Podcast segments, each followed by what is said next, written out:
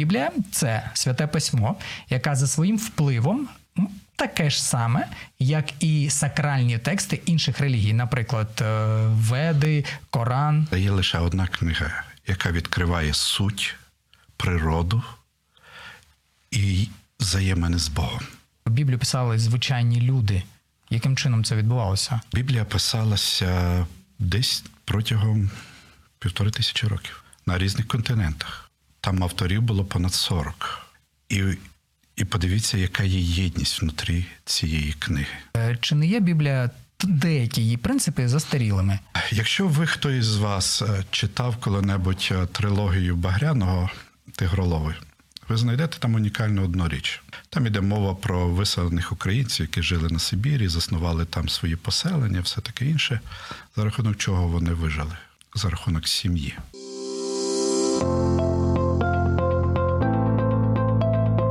Є погляд об'єктивний, є погляд суб'єктивний, а є біблійний погляд. В ефірі програма Біблійний погляд на радіо М. Вітаємо всіх на хвилях Радіо М. З вами я, Сергій Балаян. Як завжди, ми говоримо про те, що дуже актуально сьогодні в нашому житті. У мене до вас запитання: на вашу думку, Біблія це жива книга чи просто текст? Чи є користь від Біблії і чим вона відрізняється від інших сакральних текстів? Давайте сьогодні поговоримо е, з нашим гостем. До нас завітав Анатолій Миколаївич Козачок, старший єпископ Української церкви християн віри Євангельської. Анатолій Миколаївичу, дякую, що завітали до нас. Дякую за запрошення. Приємно бути з вами. Е, у мене такі непрості до вас запитання, але дуже я гадаю зрозумілі для вас, тому що ваше життя воно навколо Біблії, навколо Слова Божого. Буду старатися.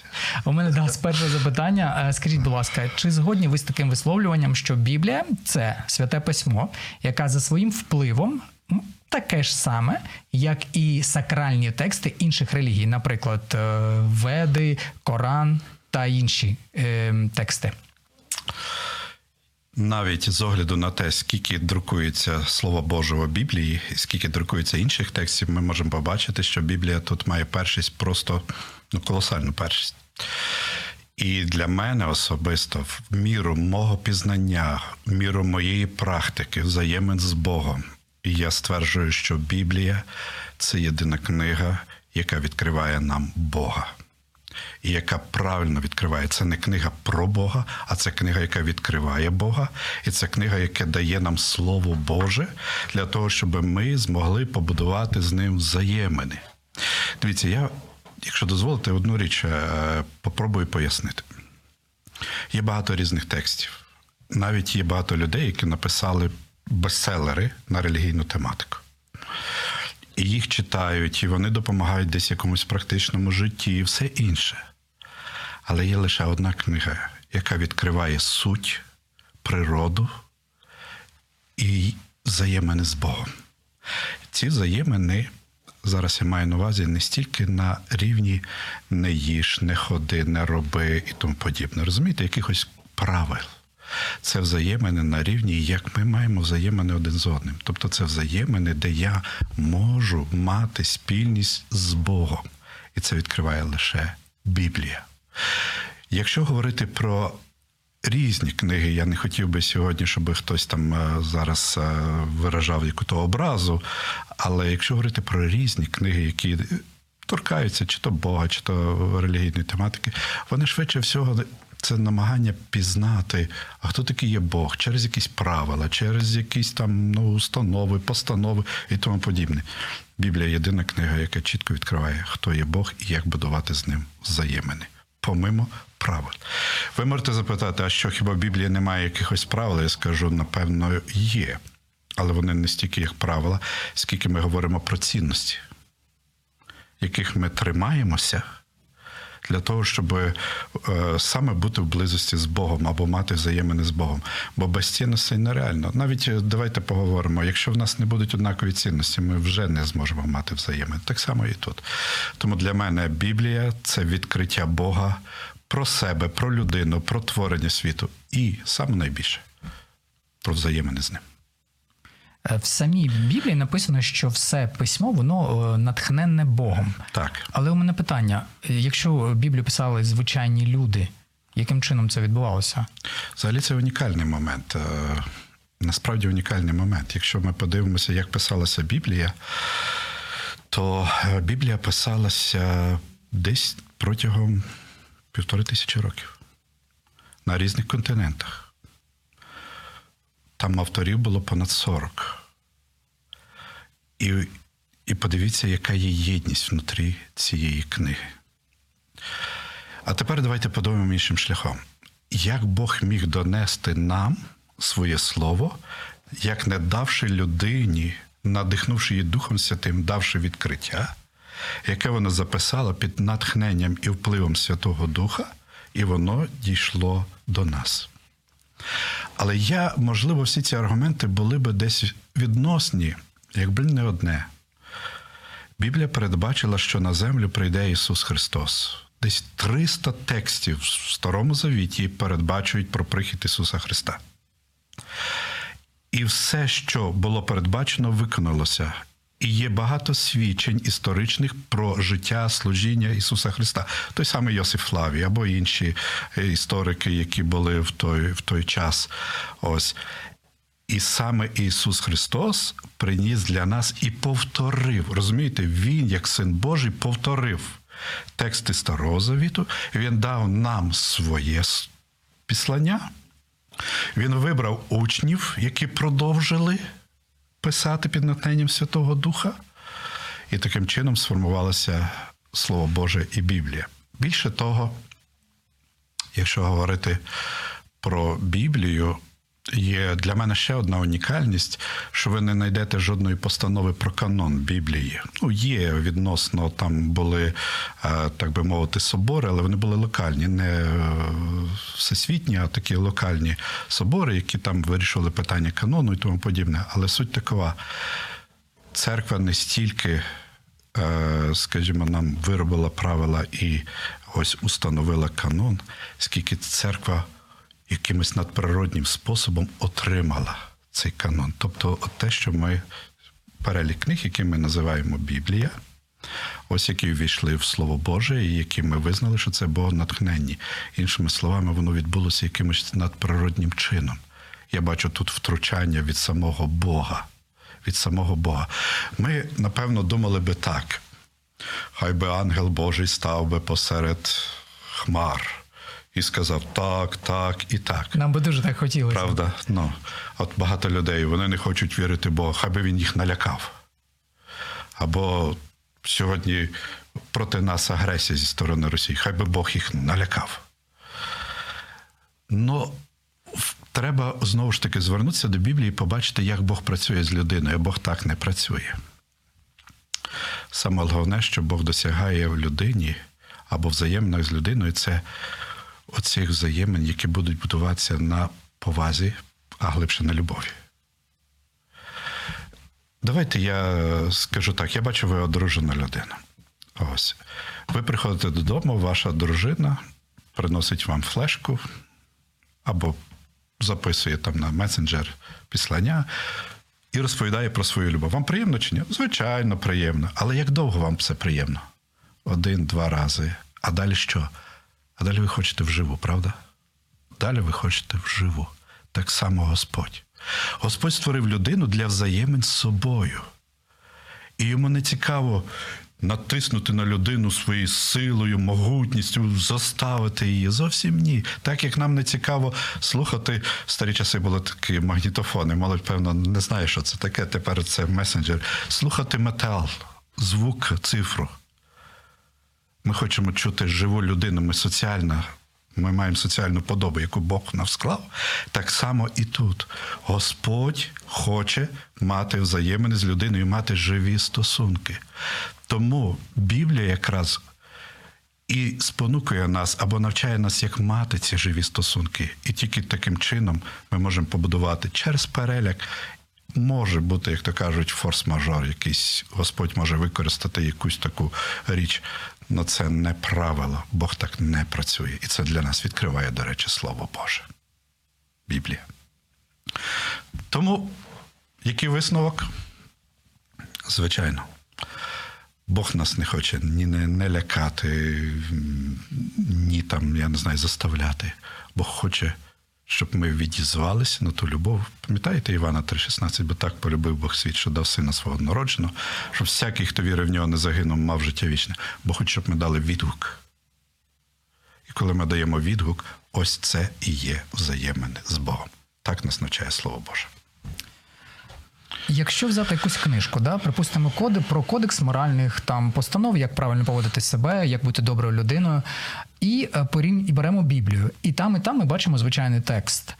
В чому сила Біблії? Тому що теологи називають їх живою книгою. Який прихований алгоритм Біблії? Як вона діє на людину? Давайте візьмемо Конституцію. Теж кодекс моральних прав. Ось що можна, що не можна. Ось. І в деяких країнах кажуть, все, що не заборонено, те можна. І ось ми із вами живемо по Конституції. Це правда чи ні? По Конституції. Але я дозволю вас запитати, чи Конституція переродила хоч одне серце, яке полюбило людей і почало любити людей? Чи хоч одного наркомана звільнила від наркотиків? Точно ні. Чи хоч одну злу людину зробила доброю Конституція? Ні. А виправні наші всякі заклади зробили це? Да, там є більше побудовано правила, страх, покарання. Біблія, я повертаюсь назад до того, що вже говорив, і, можливо, я буду тут, як знаєте, як такий, що без кінця повторюю одне й те саме. Але дозвольте, Біблія якраз говорить про дещо інше. Вона навчає взаємин з Богом, де ми в взаєминах з нашим Богом змінюється наше серце наше відношення, наше суспільство. Подивіться на суспільства, які побудували своє життя на основі Слова Божого. Чи є в них Конституції? Є. Але що стало таким моментом відправним, де суспільство почало потужно розвиватися? До прикладу, реформація. По суті, це взаємини з Богом, переродження серця. Я не роблю зла не тому, що боюсь покарання, а я не роблю зла, тому що це не моя природа бо я люблю, бо я шаную, бо я поважаю і так далі. І це різниця. Абсолютна різниця. На вашу думку, Біблія і сучасність. Е, чи не є Біблія деякі її принципи застарілими? Е, ну, дуже погано розумію, якби е, цей момент, е, не раз його чув. Тому що коли ми говоримо Біблія і сучасність, чи не є принципи застарілими? Давайте попробуємо говорити наприклад.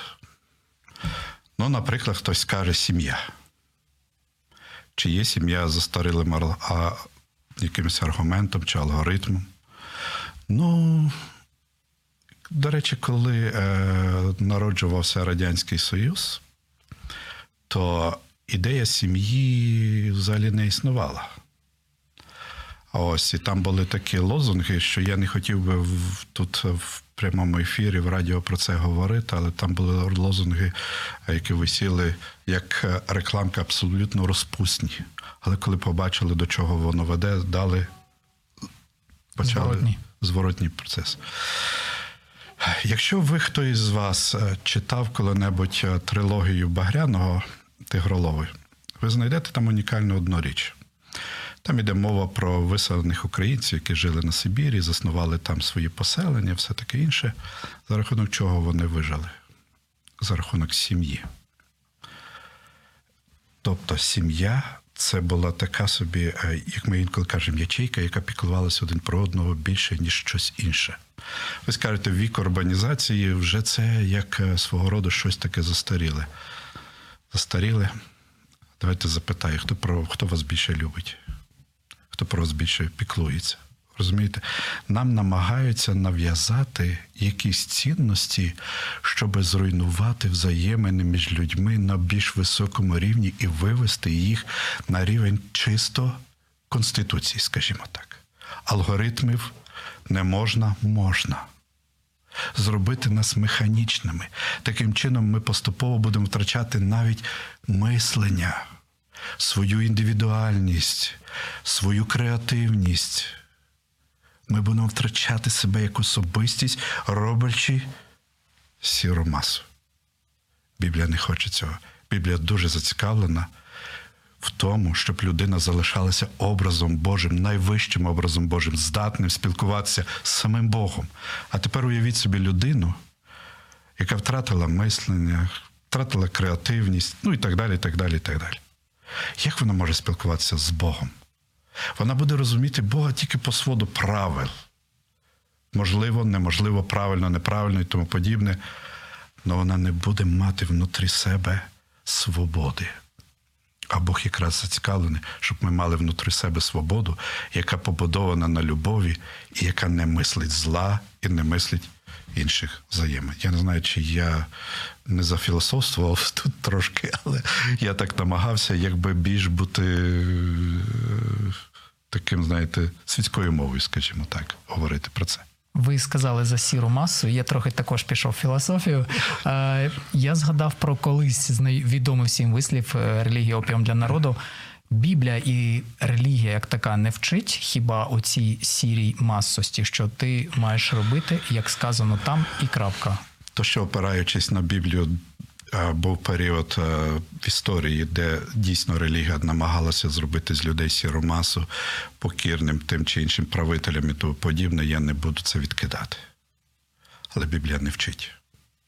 Григорій Савицького рода свій час зрозумівши вплив Біблії, маючи ну, свою історію життя, скажімо, ось своєї сім'ї і тому подібне, він сказав дуже просту річ: дайте людям Біблію.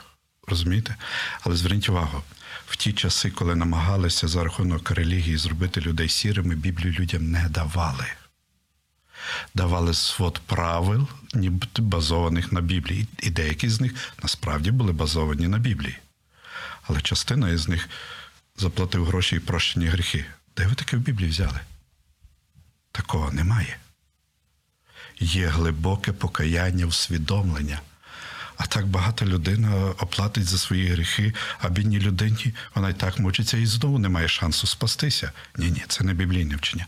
Навпаки, коли намагались зробити людей сірими, пробачте, то Біблію забирали від людей. Нам треба дати Слово Боже.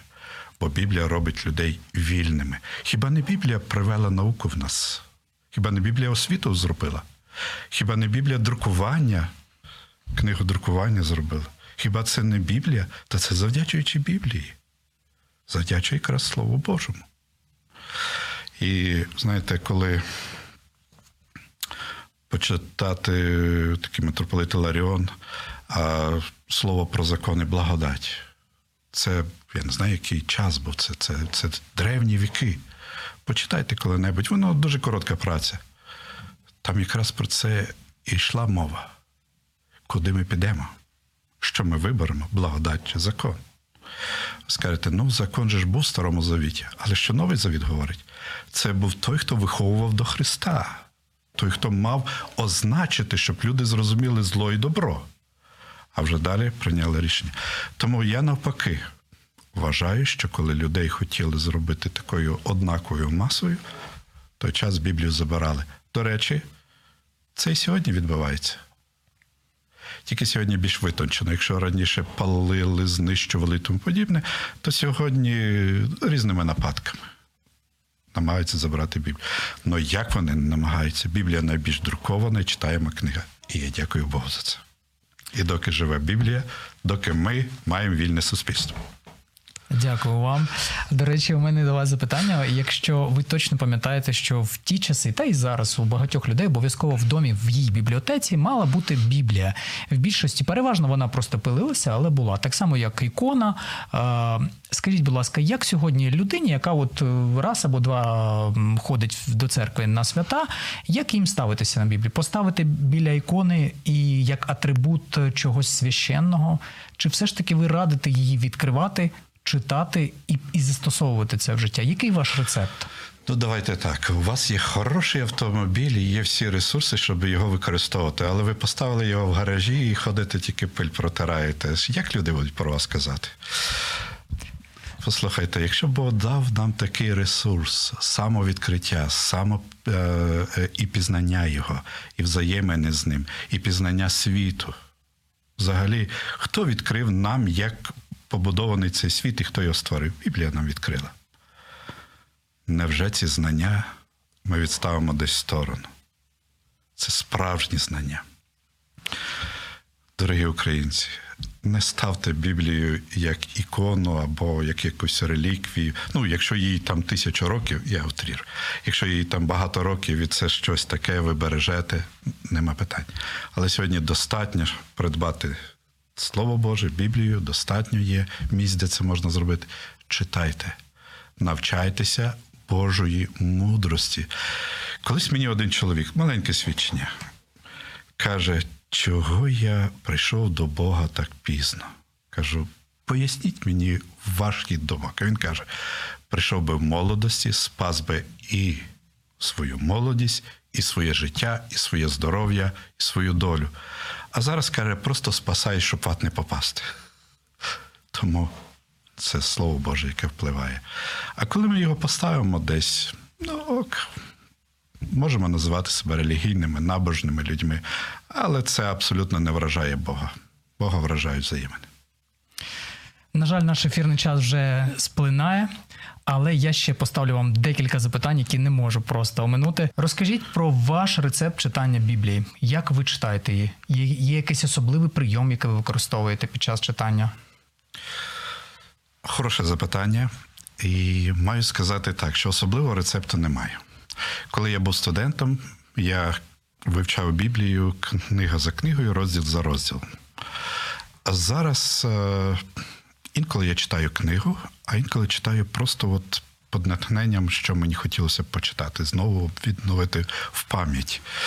Чи можу я дати якийсь рецепт? Якщо люди тільки починають, звичайно, почніть із Нового Завіту. Почніть з книги Луки. Чому? Бо Лука історично гарно описав. Або з інших Євангелій, наприклад, Івана, почніть, прочитайте спочатку, щоб ви зрозуміли оцю базу. Потім перейдете до післань і так далі. Я би порадив би спочатку розпочати з Нового Завіту. Чому? Щоб ви зрозуміли, що ось це те, що приніс нам Христос, і щоб ви зрозуміли, що старий завіт для нас це так само є Слово Боже, але це більше досвід, образи, як написано нам в Слові Божому. Тобто це ті приклади, які або істини, які втілилися в новому завіті, і вам стане ну, зрозуміліше. Тому, напевно, мій досвід ви не беріть. Ось тому, що в мене були різні періоди в житті, але я починав це книга за книгою поступово. Читаючи, був момент, коли я, наприклад, розділ прочитав і основні події собі записав, щоб воно трошки відкладалося в пам'яті хронологія. Ось тому по-різному. Але як би там не було, просто читайте Біблію. Скільки разів на тиждень ви радите читати її? Так кожного дня. Це кожного дня. Це як знаєте, це як е, скільки разів треба пити воду, скільки разів треба їсти. Так що ми говоримо, що це є духовна пожива для нашого духовного чоловіка, ну то кожного дня. Кожного дня. Я інколи їду в автомобілі, і в мене, знаєте, великі подорожі бувають, буває по 5, по 7 годин по-різному. Ось. І я включаю собі.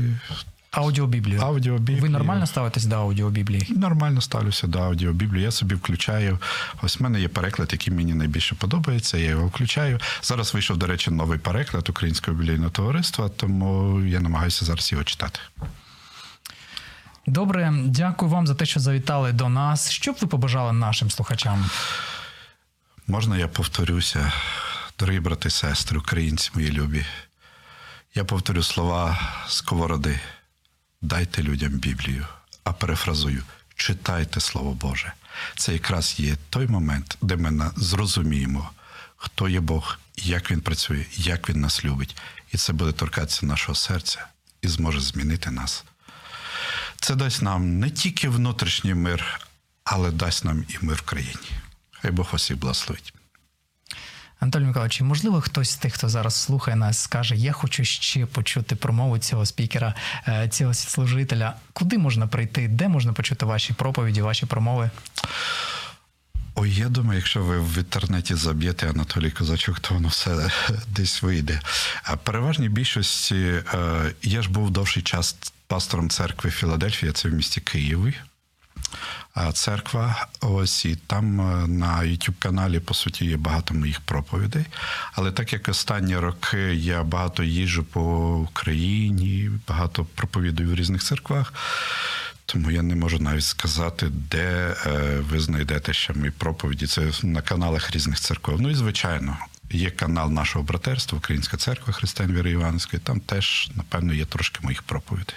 А якщо фізично кудись прийти, вас можна почути десь? Ну, хіба слідкуйте за моїм графіком? Я не знаю де. Ну, я стараюся раз в місяць бути в церкві Філадельфія. Це вулиця Голосіївська, 57. Це моя, як би сказати, рідна церква, з якою я розпочав служіння, виріс.